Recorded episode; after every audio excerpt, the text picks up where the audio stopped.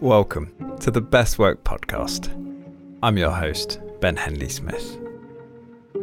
The goal of this show is to uncover the personal stories of successful software engineers, founders, thinkers, and leaders who are all navigating their own working journey. Finding our best work is often this hidden journey, uncovered through an ongoing conversation with ourselves and the world around us. Every one of these episodes is packed, full of timeless ideas you could apply to your own life. In this conversation, I speak to George Bevis, founder and former CEO of Tide, the successful challenger bank now used by over 400,000 businesses in the UK. After stepping down as CEO in 2018, George started CanDo, the startup incubator for tackling big social problems.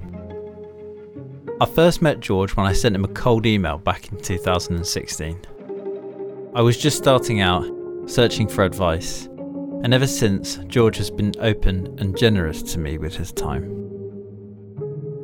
In our conversation, we discuss the conveyor belt of opportunity and the role that luck plays in our working journey. We explore identity at work and the extent to which our working selves are separate and distinct from our true identities we discuss how stress can lead to growth, as well as the concept of optimizing for legacy, which has led George to found CanDo. And George runs me through the different phases we pass through as we search for our best work, as well as how courage and ego do and don't benefit us along the way.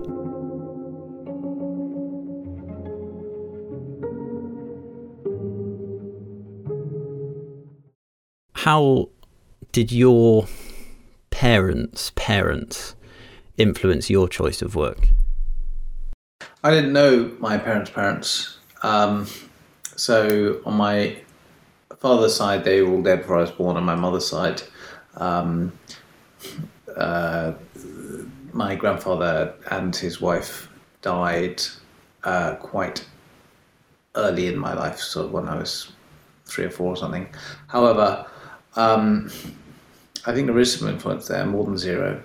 So, on my father's side, uh, our background, if you go back a few generations, is quite traditionally working class on that side, and it was it was manual work. They were gas fitters and similar, and um, so there was a, a respect for.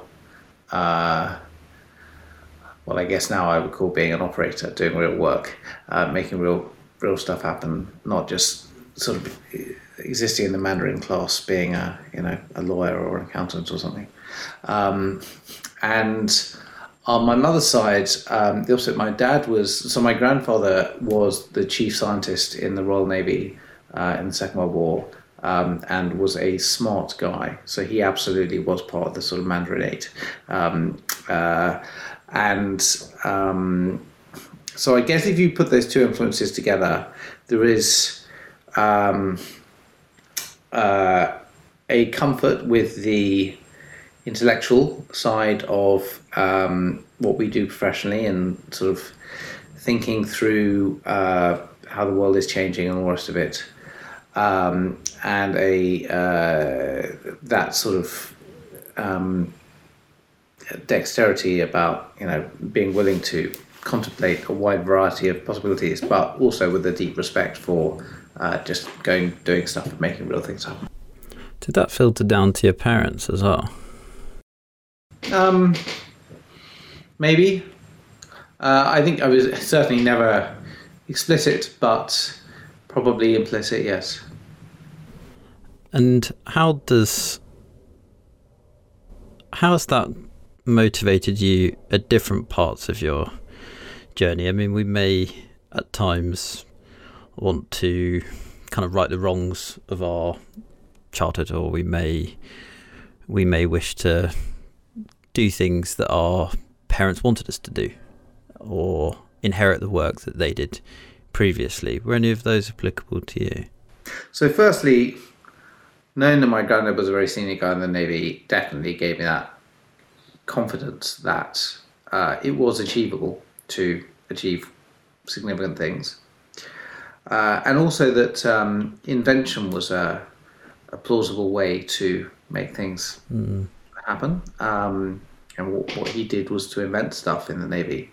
Uh, I don't know what he invented, but I'm sure it's fairly you know fruity stuff given the context of, of what, what Britain was doing at that time um, versus its enemies. Uh, but um, yeah, uh, so there was that um, confidence that uh, great stuff could be achieved and it could be achieved by invention. Um, uh, and uh, my father was, uh, I mean, he ran his own business, so you, you could argue he was a, a, sort of entrepreneur of sorts. Um, so, yeah, also a comfort uh, going and setting my own thing up. It's amazing that I didn't know that your father ran his own business and then you build a company that helps small businesses get more time and money back. yeah, that's actually there's a strong tradition of entrepreneurialism on both sides of the family. Um, so my dad set up a, a three person um, uh, uh, sort of personal financial advice business. Um, my uh, mother's side of the family, almost nobody on that side of the family has ever been able to hold down a proper job. Um, mm. And uh, so, you know, there's all manner of. I mean, my uncle sold rocking horses for most of my childhood um, uh, at sort of um, fairs, and um, his children have set up lots of different businesses. Um, uh, yeah, so so it was, it was quite normal in my family to to think about setting up your own thing, uh, mainly because we're not a particularly employable bunch of people. Um, besides from your family, did where you grew up and your place of childhood and, and coming of age affect your choice of work? In one way, yes. So I didn't actually expect to create my own thing um, until I was in my the start of my twenties. Um, so uh, as a kid, inexplicably, my father had become convinced that I would end up being what he called a merchant banker, which we would call an investment banker, which is an appalling thing to say to any child, but somehow in his mind that that was what was going to happen, and that was the personality he thought I had. Um, and I, I, didn't have strong views of that nature, but I, I, definitely it hadn't really occurred to me that I would set my own thing up. But then um, I got lucky that in 1999 I was a student and I had a bit of time on my hands uh, in the summer, so I went off to New York, and that was obviously the height of the dot com boom, and the whole of New York was absolutely plastered in advertising for all the different internet businesses in a way that I'd never seen before. Um, and I came back to London and sort of told everyone, wow, this was an incredible thing taking place. Um, and uh, it alerted me to this opportunity to build your own thing uh, in a way that wouldn't otherwise have happened. And subsequently, um, I spent my finals term at university, instead of revising, um, and as a result of it, I got quite a bad degree result. Um, instead of revising, uh, setting up an online contact details directory for um, people at my own university and another similar university that was a sort of um, uh, much more basic precursor to what Facebook ultimately ended up being four years later. Unfortunately, um, nobody had digital cameras when we did our thing, so there was actually there was no point in logging in in the way that there was with Facebook because you couldn't check out if other students were hot, which, as you remember, was the real reason why Facebook took off in the early days. So, um, so it, it, it, inexplicably didn't turn me into a, a near trillionaire, but um, uh, nevertheless, it was it, it, was definitely yeah. I got lucky that uh, as a youngster I got to observe that entrepreneurialism was a path, and maybe if I'd been a student at a different time, that just never would have happened. Mm. Did you take any of that and use that luck in a proactive way of sorts, like almost surround yourself and with certain people or put yourself in circumstances later on where it wasn't quite so much about luck, but you're able to realize that your surroundings would have that kind of impact on your work? To say something I'm sure you've heard lots of people lots of times, uh, because it's such a cliche. But there is that whole thing about how you make your own luck. But I think how that the permutation of that for me has been. Um, you can think of life as a sort of conveyor belt of opportunity that, that passes by you. Um, and it, those of us who make entrepreneurism work are um, more inclined than the average to leap on the opportunity when it comes past uh, and to do something with it, um, even when we know there are strong reasons not to. Um, and uh, so, uh, in that sense, I, I, guess there was a um, a sense of the willingness to capture opportunity, uh, which um, yeah, I started getting into ha- the habit had the habit of it uh, as a an undergraduate, and and I didn't stop. I'd love to dive into that phrase that you just used, even though there are strong reasons not to, because it kind of gets to the heart of all of our decision making when it comes to work. You're constantly trying to work out what opportunities are large, but naturally those opportunities might come with a healthy amount of risk associated to it. Have you developed a way of working through those decisions and knowing which opportunities on the conveyor belt to jump onto and which ones not to? Um, I think I'm halfway there, and I should be better than that by now, given that um, I now run an incubator that will launch several things a year, um, but we're not. And I know, interestingly, that um, other serial entrepreneurs will usually tell you that even though they are very experienced and have had big wins in the past and all the rest of it, their success rate is still less than 50% on any marginal activity. And mine certainly is. Um, so I'm not that good at it, but insofar as um, I have developed a framework for commercial initiatives. Um, it's about my confidence that I can do customer acquisition at a an affordable price, um, and my sense that margins will be high and, and pay for the customer acquisition.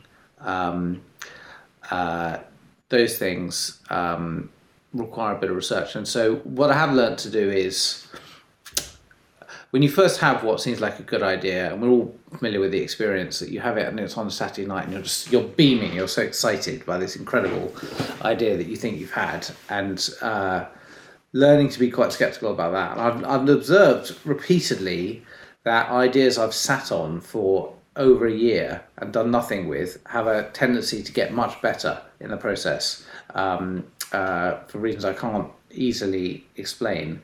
Um, it just seems to be the case that you sort of spot things you hadn't quite thought of that are the, the constraints and then you iterate them more. Tide, as an example, um, I had the idea for Tide something like three years or four years before it kicked off. I actually couldn't launch Tide because it was clearly going to be very, very expensive, and I wasn't credible to raise the amount of money necessary to do it. And I only had the chance to get back into it when I reconnected with um, a uh, much more credible um, investor who was willing to be the sort of early anchor uh, and, and co-founder in it.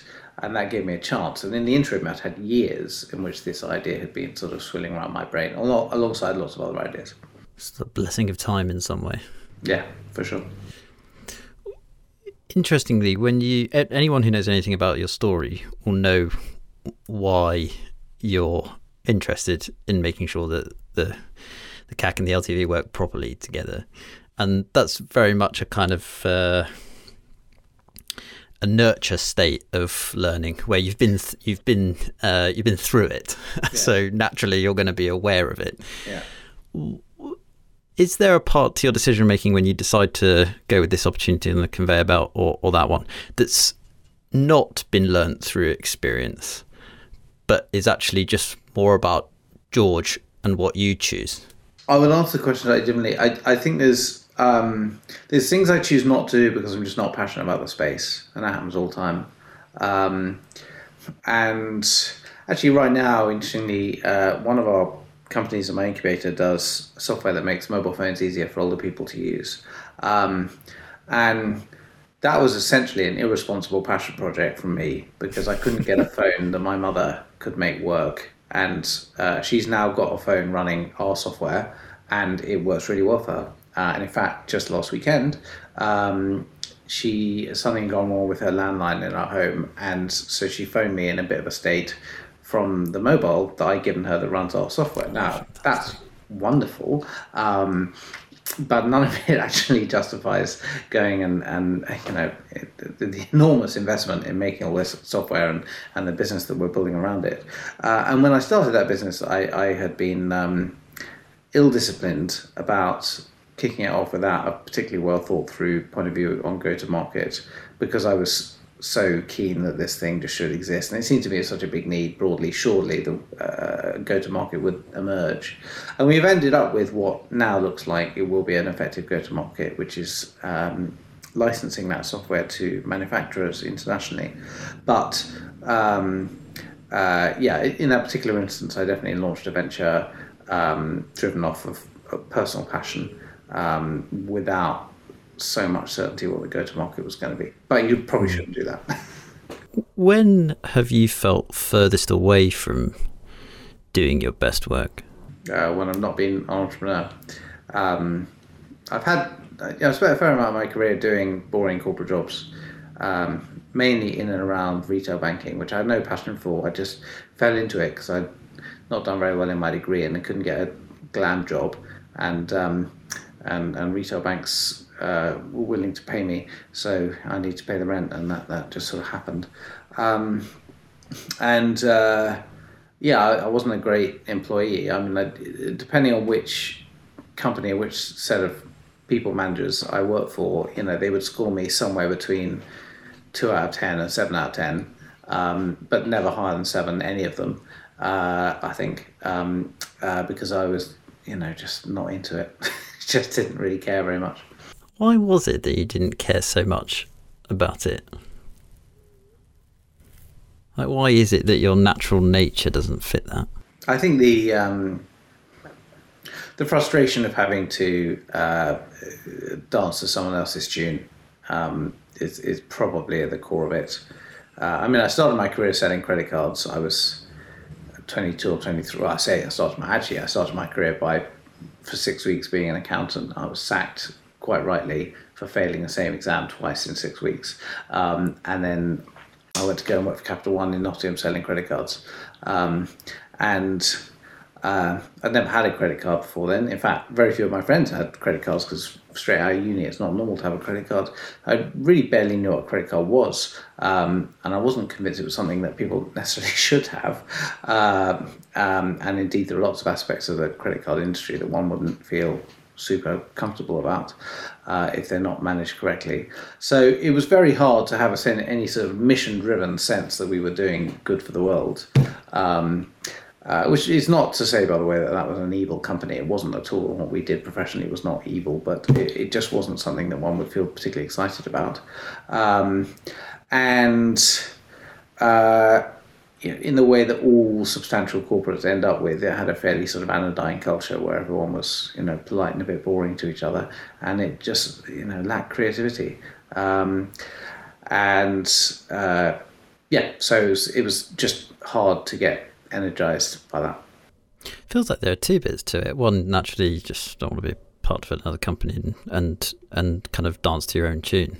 But another part to it where you can see this right, everything that you've done, it there's a a desire to do something that actually helps someone else and but it's to a different degree like not many people start a kind of social incubator where i'm going to actually tackle the problems that other people aren't tackling and that i've I, I wonder where that comes from because there i mean there are so many people that don't want to work for someone else and end up trying to be an entrepreneur but most of those people will end up just trying to solve a problem rather than solve a key problem in society Yes, um, it was worth noting. I set up this incubator only after I had gone and made money by creating Tide, not before. Um, so you know you need the cash first, and once you made the cash, the cash is less interesting to you. So um, then mm. the question of what is interesting to you, and actually I've, I mean I still find it mystifying that there aren't more people in my situation doing things like this, having having their own incubator to do socially responsible work, because I definitely find that the affluent entrepreneurs that I know are typically um, maybe I, I observe a biased sample of this, but they're they're very willing. They're very keen to help the world out in whatever way they can think is uh, useful, um, and they typically enjoy the earlier stages more than the later stages. And if you put those things together, it seems to me obvious you would create an incubator because you know why not? And what could be more fun than that? So I don't really understand why other people don't do it, and I can't easily uh, therefore explain why what it is that is special about me that meant I I wanted to throughout your journey, you would have gone through so many moments of trauma and stress and difficulty naturally that's associated with an entrepreneurial journey and risk. How has that stress and uh, difficulty positively informed your choice of work? Um, and, and has it done the opposite? Has it also been negative? So, there definitely have been lots of moments of stress. Um, the positive thing that comes out of entrepreneurial stress is that after everything's gone wrong so many times, you get better at anticipating the ways it will go wrong in the future. Um, I find that uh, paranoia is something that people who haven't been entrepreneurs don't have to the same degree typically. Um, some people do. So, you know, people who've done 40 years in other, or sorry, 20 years in other jobs where they've just been beaten up constantly by their seniors in very high pressured environment. They also have it as well. But you somebody needs to beat you up enough times that you know where to look for the punches that are coming in. Uh, and um, uh, so that's definitely something you, you, develop as a result of, of stress. Um, uh, and I guess also some ability to um, to contextualize things going wrong uh, and hopefully to be able to reassure your team that the things that they're getting terribly nervous about really are not such a big deal in, in the grand scheme of things. Um, but yes, I don't experience stress and I, I don't enjoy it. Um, and I wouldn't, you know, on its own, it's not an event. Like there's not there's nothing good about stress. It's only a negative. It just turns out that if you suffer enough of that negative, you get better at avoiding it in the future. But if if if only the paranoid survive, like Andy, Andy Grove might say, then doesn't that make you unhappy? No, I, th- I don't think those two things are connected. Uh, so, a, a learning in life that lots of more sophisticated, more expert people than me talk about, as you know, is that irrespective of what you achieve, you will still potentially be dissatisfied, and that is still uh, that, that, that is true. And, and when you achieve the things you think will make you comprehensively elated, it turns out it doesn't work out that way. Um, uh, so, you know, the main thing is to enjoy the journey, not the destination, all of which you know. Um, none of what I've just mentioned has anything to do with paranoia. Paranoia might affect whether or not you, you achieve the thing you want to do because it de risks it.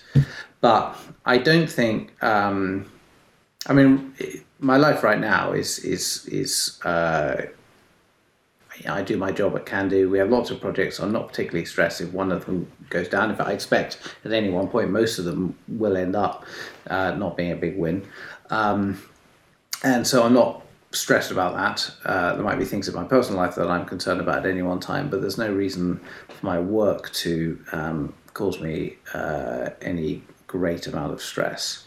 Um, yeah, as long as I don't bankrupt myself, which is always a risk because I, you know, um, I'm not always as responsible uh, as as um, uh, you know maybe I ought to be. Um, as long as I don't bankrupt myself, then yeah, I, I, there's no reason why a, a level of professional paranoia would spill over into personal unhappiness. And do you make a conscious effort to separate out your own identity from your work identity? Or is that a natural setting? No, but I think? I should. Uh, I'm sure I would be uh, um, you know, a lower risk leader uh, if if I did. I mean, I as as you may know, you know, I, I tweet quite a bit, um, and not everything I tweet is is sort of fully workplace safe, uh, or at least more the point. Uh, you know, I'll tweet opinions on things that I'm still developing, which would definitely trigger um, some people on some a minority of people. Um, although, if you read my, you know, if you read all of the thousands of tweets I've tweeted over the years, I hope you would end up with the perspective that I'm actually quite a sort of benign, progressive sort of an individual. Um, there's no question that uh, the level of risk I take with my tweets is more than zero, and that probably means that um, uh, you know occasionally people I might I might work with uh, or who might work for me um, who who uh, will, will be concerned by something I'd said in a tweet or indeed in, in the real world. That's, that's, that's a real possibility. So um, I know I don't particularly separate. Uh, I mean, I, I, tell fewer fart jokes when I'm in the office than I might in the pub, but beyond that, um, I don't particularly separate. And um, uh, and I don't want to. I mean, I just, you know, I, what's the point in running your own company if you have to suppress a big part of your own identity? I, I think it, you know, it, it would be a rubbish way to be. And in fact, one thing, a, a really wonderful example of something happened on Twitter a few weeks ago uh, that beautifully exemplified this is um, watching uh, I think it was Jeff Bezos sending an idea to Bill Gates and Bill, not to Bill Gates, to um, Elon Musk, and Elon Musk replying saying, "Yes, that's a really good idea," or something like that. I can't remember exactly what the scenario was, but I just thought, when do you see non-founder CEOs on Twitter just authentically discussing an idea mm. openly and agreeing that you know it never happens because mm. um, uh, you know the rest of the world uh, feels scared to be authentic in public, but you know, I, I don't want to live that life. When you're when you reflect on work, what do you think you're optimizing for? Is it happiness? Is it success? Is it legacy? It's legacy. Um, uh, so now, in the context where, thanks to Tide, my my bank account is is hopefully going to stay fine for the rest of my life. Um, all I care about is uh, professionally is trying to make the world, you know, to ha- have the most impact on improving the world that I can do, um, and fun.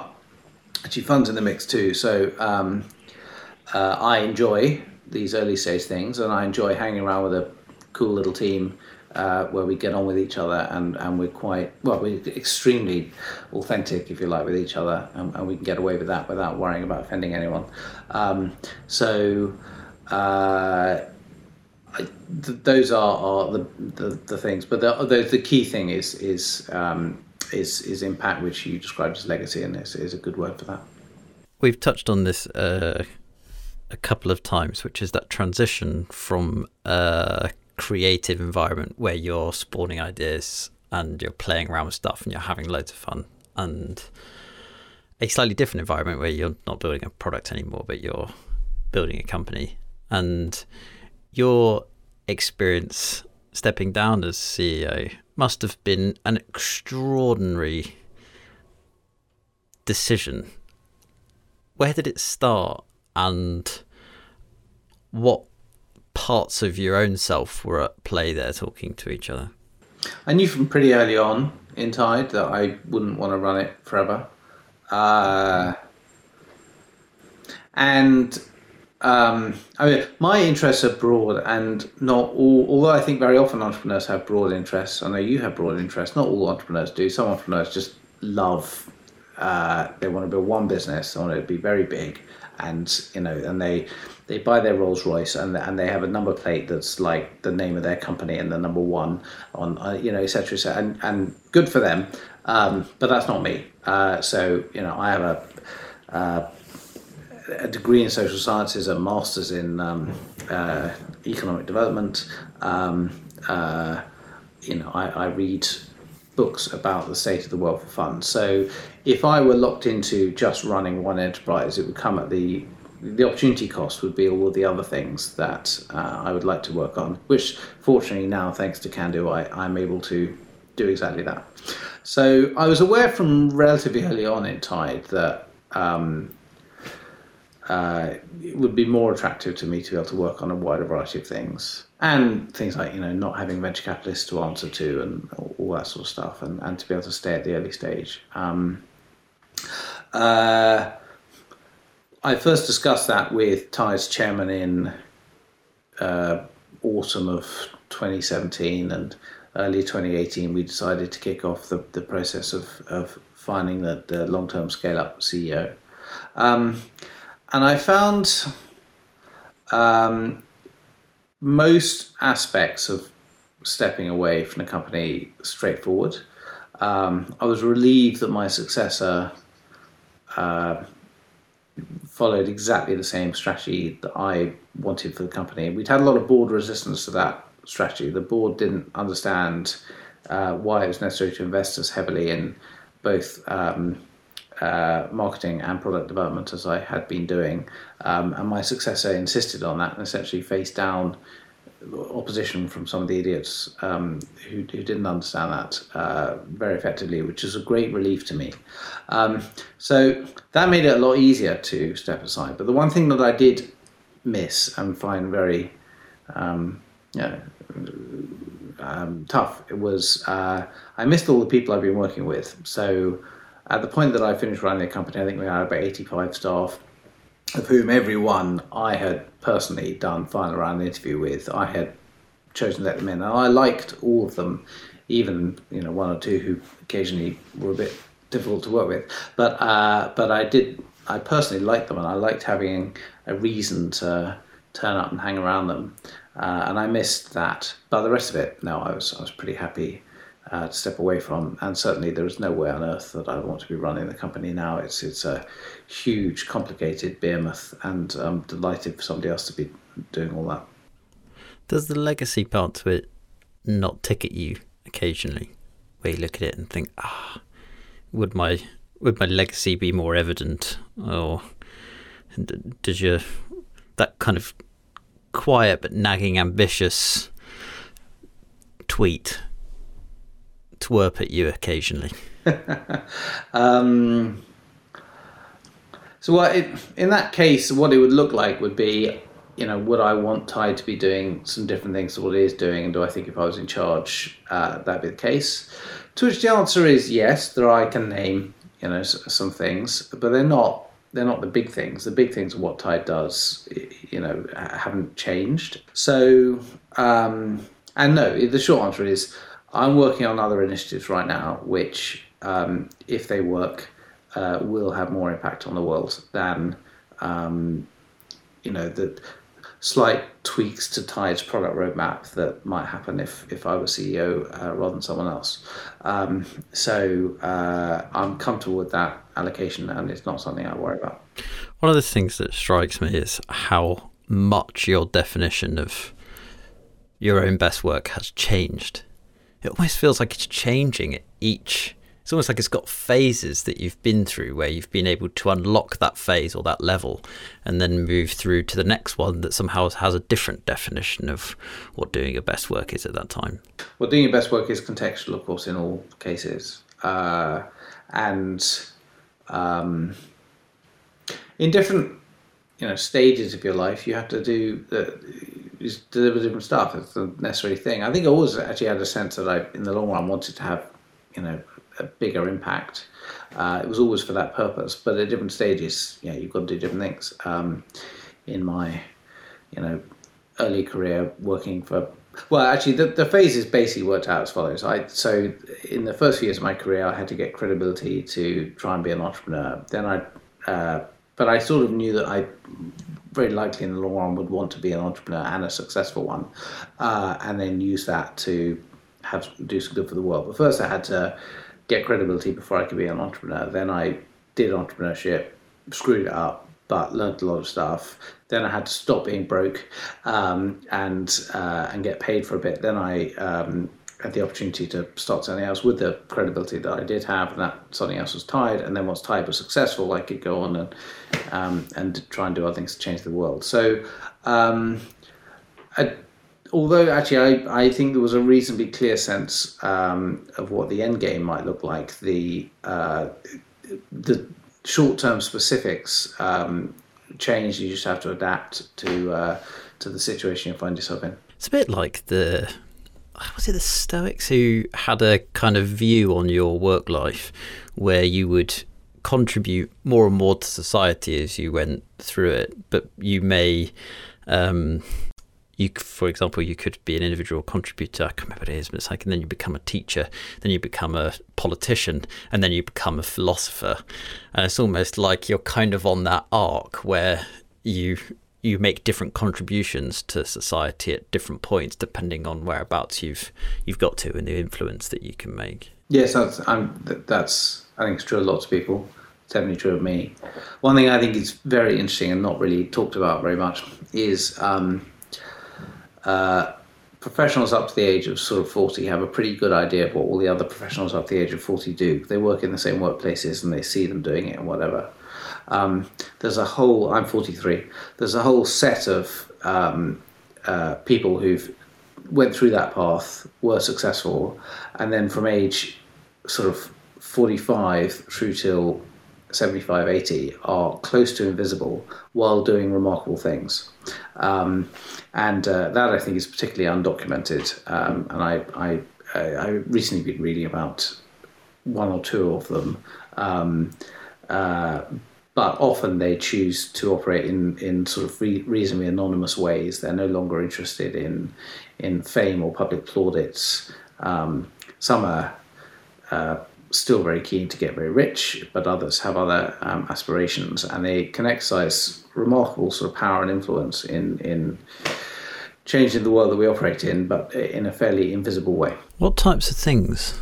So, um, the book that I was uh, recently reading on this was highlighting the case of um, former, well, I guess still current industrialists, but people who'd had big jobs, uh, either as CEOs or working in private equity or whatever, who were behind the um, uh, those doors in Mayfair that have no no uh, faceplate nameplate on them, uh, just numbers, where um, the sheer expense of the office itself is evidence that something is up. But then, if if you can somehow get a meeting on the inside, you discover that they have enormous stakes in in lots of you know significant ventures, uh, some of which you've heard of, others you haven't. They may well be controlling them, um, but they are entirely anonymous individuals.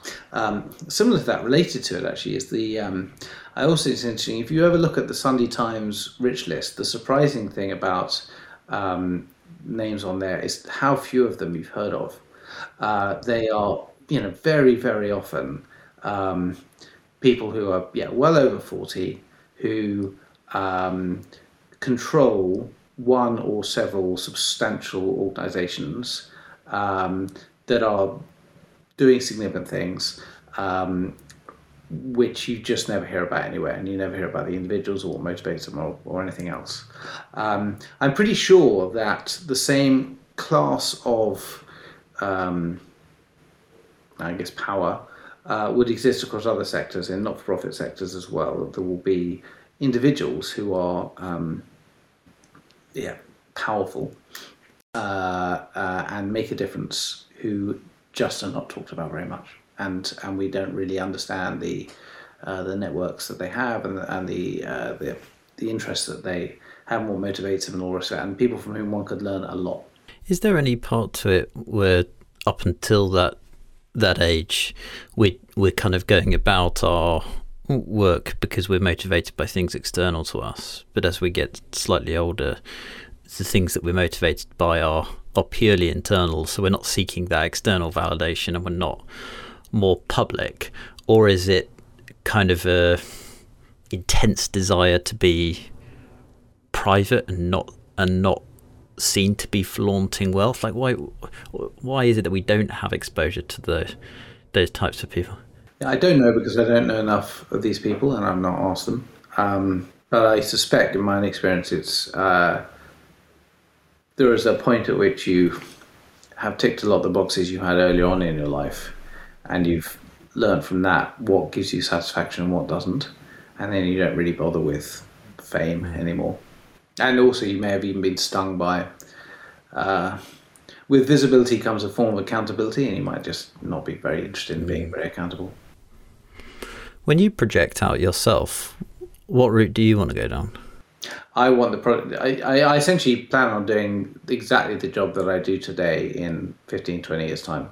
Uh, I can't imagine a job that I would enjoy more than this. I hope um, by then one or a handful of our projects might have been big successes, but I will still choose to work in the laboratory environment uh, in a tiny team. Hmm. I don't know whether this is something that you've consciously done, George. It may not be, but at each point when you make a decision, it there's a, it seems like you're f- able to kind of touch upon what the true George actually wants to do in that moment and and make the decision. And some people have this very naturally and they follow their inclinations almost by accident. And others find it a lot harder to understand and listen to their own inclinations. Um, what's it been for you? Yeah, so that's right. I do have a pretty um, clear view on what I want to do at every stage, and I'm aware that lots of people don't to the same extent. I had a, a very revealing discussion um, a couple of weeks ago with uh, a friend of mine from university. Were, uh, at university, I ran the debating society, and there were three presidents and two vice presidents in the same year. And of so that community of five of us, um, uh, I've obviously had the outcomes I've had.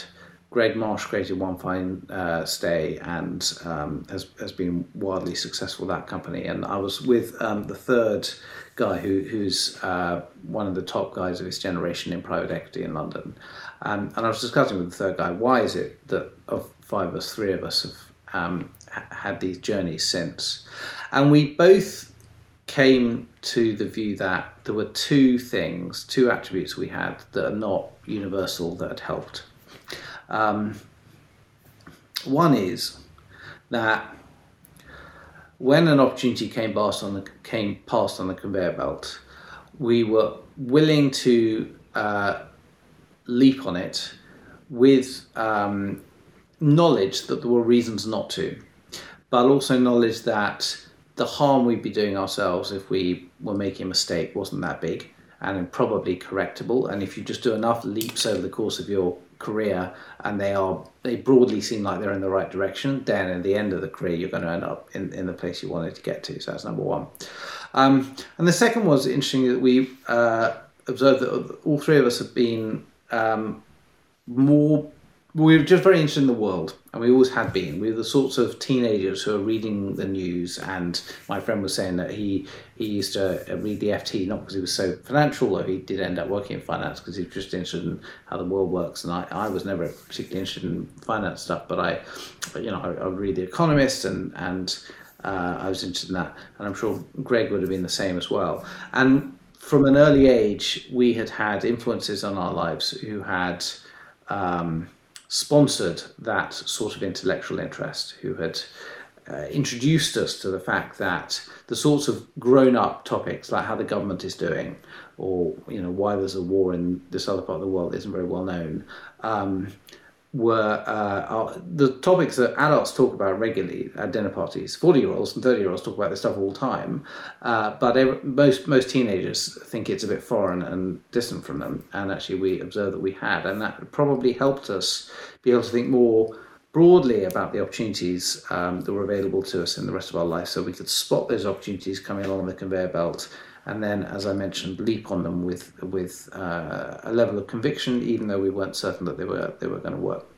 Can you cultivate that curiosity if you haven't had exposure to it at an early age? Um, if you haven't had somebody else around you encouraging you to be interested, uh, I don't think you've got a chance. Um, yeah. Sadly, you know, I, I think uh, unless you're exposed to the fact that it's interesting, you're just not going to find out until you're a lot older, and that's that's a great tragedy. And you know, of course, we need schools and other environments to compensate for that when it's not available in the home. What role has courage played for you? A lot, actually. Um, it's always easier to have courage when you haven't got that many other great options. And uh, so, uh, said a very wise man. All, all, all, the courage that I have demonstrated, or a lot of it, um, can be seen in that light. Uh, yeah, as an undergraduate, I did my social networking website um, uh, because it was more interesting than studying for my exams. In retrospect, I probably should have studied for my exams. Um, as a uh, mid thirties professional starting Tide. Uh, actually, my like day job career up to that point had been fine, but by no means amazing. Um, and taking a risk with other people's money, where the payoff was potentially you know enormous and extreme. Um, uh, it was a courageous thing to do because the non-courageous thing to do would go and just take a regular job somewhere, but it wasn't that courageous, um, uh, given that it was mainly going to be other people's money and the payoff could be so big. Having said all of that, um, no, courage is involved. I mean, uh, there was definitely courage involved uh, when I was running Tide, and we had a fairly toxic board who um, didn't understand the importance of continuing to invest heavily in marketing product, which I and my successor both believed in very strongly, um, to essentially uh, ignore the opinions of, of some venture capitalists on that on that board because they were wrong and fools. Um, uh, that did take genuine courage. Um, having said all of that, uh, if you can be forward thinking about what happens if you don't demonstrate the courage, you know, the, the place you end up in, if you don't utilize the courage, is potentially a worse place in the, in the medium to long term than if you do exercise courage. Then it's pretty easy to make decisions that would be branded as courageous by other people. It's almost like you're taking something emotional there, but breaking it down into risk assessment. Just it, is it actually as risky as you think it is to make this decision in the moment? Yeah, I think um, a really helpful framework, as you know, is Bezos' one about reversible versus unreversible decisions. Actually, it's got two that are helpful. It's that, and there's the um, uh, the regret minimization. Regret minimization, yes, absolutely. Um, if you apply both of those frameworks, then I think any decision that might get badged as courageous um, actually can be made just on purely logical grounds. Mm, yeah, that's fascinating. It's just a way of giving yourself courage if you don't have it. Do you think that's the case in your circumstance where there's times where you have wanted that inbuilt courage and perhaps lacked it but found found the logic. It strikes me that that must have been the case otherwise you wouldn't have found the the bezos logical approach to it. Uh, actually i read about bezos after i started behaving this way. Um, mm. so no words in way but but i uh, so bezos gives me a useful language to talk to other people about it but no i was already um, operating that way. I think um, I, i've always been quite long term quite forward looking, um, and I guess have enough intellectual self confidence that if I'm really quite sure that doing a thing would be counterproductive, then I will not do that thing uh, if it's going to be counterproductive in the long term, even if it means that I will, you know, uh, suffer some um, so, so, so, some difficulty in the short term. Mm. Um, and I, I, have had it said to me as well, and I think this is true actually. Um, it's been pointed out to me that uh, I had a pretty stable family upbringing. Uh, although actually my dad did struggle professionally in, in certainly in the later years of his life, there was never any risk that if I completely screwed up and I was broke and all the rest of it and, and, homeless, I could always go back to my parents. They would always feed me, you know. And not everyone has that privilege. Um, when you do know that you've got that, when you're highly aware that however bad it is, it is not going to be that bad and it's solvable, it's easier to have courage. Uh, than I think people for whom, you know, it, particularly we've got dependents as well. I, I never during Tide had any dependents um, that I had to worry about. So uh, the worst case wasn't going to be that bad, and that makes it a lot easier to, to demonstrate what would be cool courage. Can I share a confession with you and see what your observation is? Of course. I I heard someone talking the other day about the ego, and they said that there are there are two ways that your ego can get in the way. One is it's clear classic. It's it's too big and uh, it becomes it becomes your enemy and your downfall. But the other is if you don't have enough of it. Because if you focus so much on trying to self develop and be better and really squash your ego out of something, you begin to lose the sense of yourself and the confidence. And we all spend so much time trying to be productive and work on ourselves and constantly are self critical that times it can border on a self sabotage where we maybe just kind of plonk that ego too far down. That, makes perfect sense to me. Um, I agree. Actually, I, I feel quite strongly about this topic. Uh, that I occasionally hear people who are younger than me banging on about growth mindset, um, and I, I think it's a terrifying uh, concept um, because it seems to be to be um, rooted in the assumption that you're not good enough already, and that you can't be. Um, and the truth is, while it is accurate that, you know, age 17, I was not good enough at literally anything that would make me a useful productive human. Over time, I have got a bit better at some things, and I'm good enough at some things, and I could either spend the rest of my life stressing about that and trying to push even further, or I can just bank what I've got. And I think you know we'd all be happier if we were willing to bank what we got. The the obvious example this is always talked about is the sort of Instagram mindset of people endlessly. Um, uh, exposing their vanity as they um, uh, encourage others to, to sort of f- feel inadequate. Um, none of that is, is a valuable uh, thing to do. Um, so uh, yeah, I, I'm, I'm sure it's correct. I'm not sure ego is quite the word I would use for it, but certainly that level of um, comfort that you are uh, already the um, uh, well, actually, maybe the right way to put it is just to sort of accurately have a sense of, of your own capabilities um, and which ones you really care about getting better at, and um, uh, being comfortable that you are already good enough at the things you want to be good enough at is is a is a great comfort to have. To finish, can I take some of that and apply it to your your day to day work? When was the the first time that you think you achieved some kind of mastery at work where you're at that point at which you've got that level of that confidence to apply? Yeah, that's a really interesting question. Um, the point at which I developed the mastery was quite different to the point when I uh, was a, knew that I had the mastery, and they were many years apart. So, um, when I was building up Tide, much of the experience I was having in, uh, in, in all the different things you have to do in building a, a company like that, everyone else wrongly assumed was new to me because I'd not done a major venture backed startup before. But the truth is, actually, many years before, I had a very unsuccessful retail e commerce business.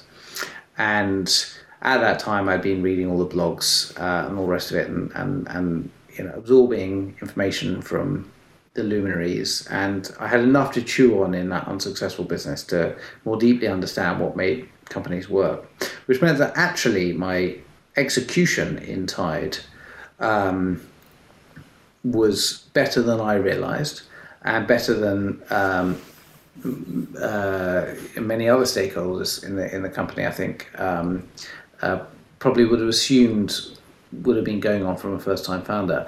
When our little group of um, the sort of early team from Tide meet, we all, um, well, sometimes talk about how uh, we made very few major mistakes in those early years, but it didn't feel like that at the time. We all we were all terrified that we were getting it really really wrong. We, all knew we were winging it. Um, and it's surprising what high proportion of the decisions we made were made in the right way, even though often there were voices off telling us to do other things, or indeed voices in the team telling us to do other things. So um, uh, the truth is, the point at which I learnt the skills was when I was running the unsuccessful retail business five years previously. Um, but the point at which I could look back and say, no, I really do have these skills was um, you know, uh, after I'd been running Tide for a few years and, and things had really come together. Wow. And I'm assuming, and I think this is correct actually, that you didn't know that you had acquired that type of mastery until it was it was far down far down the line. And there may be people listening to this who have acquired it but just don't realise don't realize that they that they have because in some way they haven't had the external validation or the course of time to be able to reflect and know that it's, it, it was right. I'm certain that's right. I'm also worth noting as well that um, even the people who uh, would seem to sort of outsider's lens to be the absolute masters in any context, when you work with them really, really close up, you realize you know, they're of winging it too, and they would disagree with each other on lots of questions, and and they're not that good, you know. So, so the the the um, the the curve of expertise seems you know incredibly steep, um, but at some point it it levels off, and and you don't get you know with much much more um, experience, you don't get that much better. Uh, and you can be very very celebrated without necessarily being that much better than you were with you know a, a lot less experience. Um, so uh, yeah and when you're any you know stages before that I feel like these people must be so much more remarkably capable and you know all the rest of it than you but actually I don't think that is that, that is always true. By the way I've met quite a lot of very successful entrepreneurs who've had one win and who are, I think are idiots um, uh, that does. In fact, I you know, the fear would be that I might be one of them. Hopefully, I'm not. We'll see. I need to prove that I'm not. It's not proven yet, um, but. Uh, um, it is definitely not the case that people who've, who've had a big win in, in one sector one time uh, suddenly become sort of omniscient uh, on all other topics. Ever since I sent you that cold email ages ago, you have been nothing but kind and generous, and I am uh, I'm so grateful that you've taken the time out to share your story, George. Not at all. I, am thrilled to have the opportunity. Um, I also owe you a favour for the recent bit of firing that we did, uh, and uh, and you know it's, it's been great to, to watch as as, as um, you know your own uh, activities have, have flowered so magnificently. Cheers, George. Bye.